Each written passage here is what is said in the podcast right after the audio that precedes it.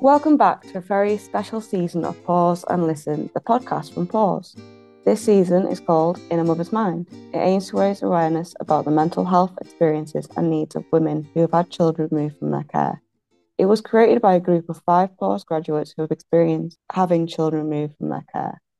We wanted to make this podcast series to shed light on a subject that isn't normally spoken about. I'm Helena. I am a Pause graduate and have been a part of Pause Advisory Board for a year now.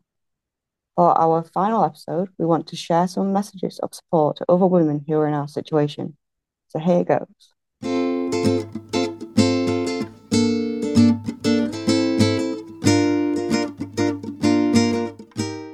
Back in 2020, I had really bad depression and I was going through a really rough patch. And as a result of that, I lost my son. For me, my whole world came crashing down. I felt like there was nothing else for me to live for. When you lose a child, you feel like a failure and you feel like you've let your child down. And it took me a really long while to truly understand that it was my situation at the time, a really bad breakup. I found that surrounding myself with people I love and talking about feeling lost and empty actually motivated me to look after myself mentally and physically I've now been attending therapy weekly. I've done nine months of it so far. My advice is to stand your ground, prepare yourself for whatever the social services throw at you, and remember, you know your worth and it will get better, I promise you. You're always judged. Judged on how you bring up your children, everyone is always making you feel worthless making you feel uncomfortable in what you are doing. You are not alone. Don't feel ashamed. Speak your mind and tell the world how you really feel. Don't hide behind closed doors. A load has been lifted from my shoulders. You too can do the same with the support of Pause and like minded women. Before starting Pause, I felt alone and I felt like I couldn't trust anybody. Starting Pause, I was uncertain at first, but I grew trust with my practitioners and I began going to group sessions and met other women who had the same experience. It helped me realise I am not on my own.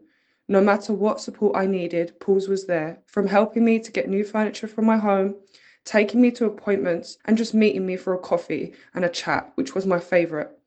Pause is like a second family to me. Even though I've graduated from Pause, I still meet up with them and ask them for advice when I feel I need it.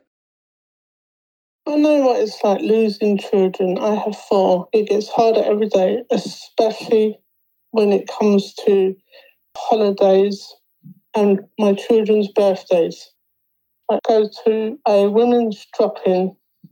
It's great talking when I get upset and share my feelings. I still go to my pause groups. I have counselling sessions and working with a 96 year old lady, going and helping my uncle doing shopping, walking his dog, spending time with him helps a lot.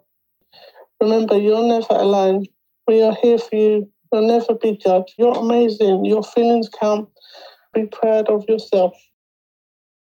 Losing custody of your children feels like your heart has been ripped out. Sadly, there are many, many women who knows how this feels. I know how this feels. But we are living proof that there is a life on the other side of the pain. Accept help, support, and guidance so you can start to heal, regain your strength, and empower yourself to build a life that you want. Don't let your past define you or stop you from having a future.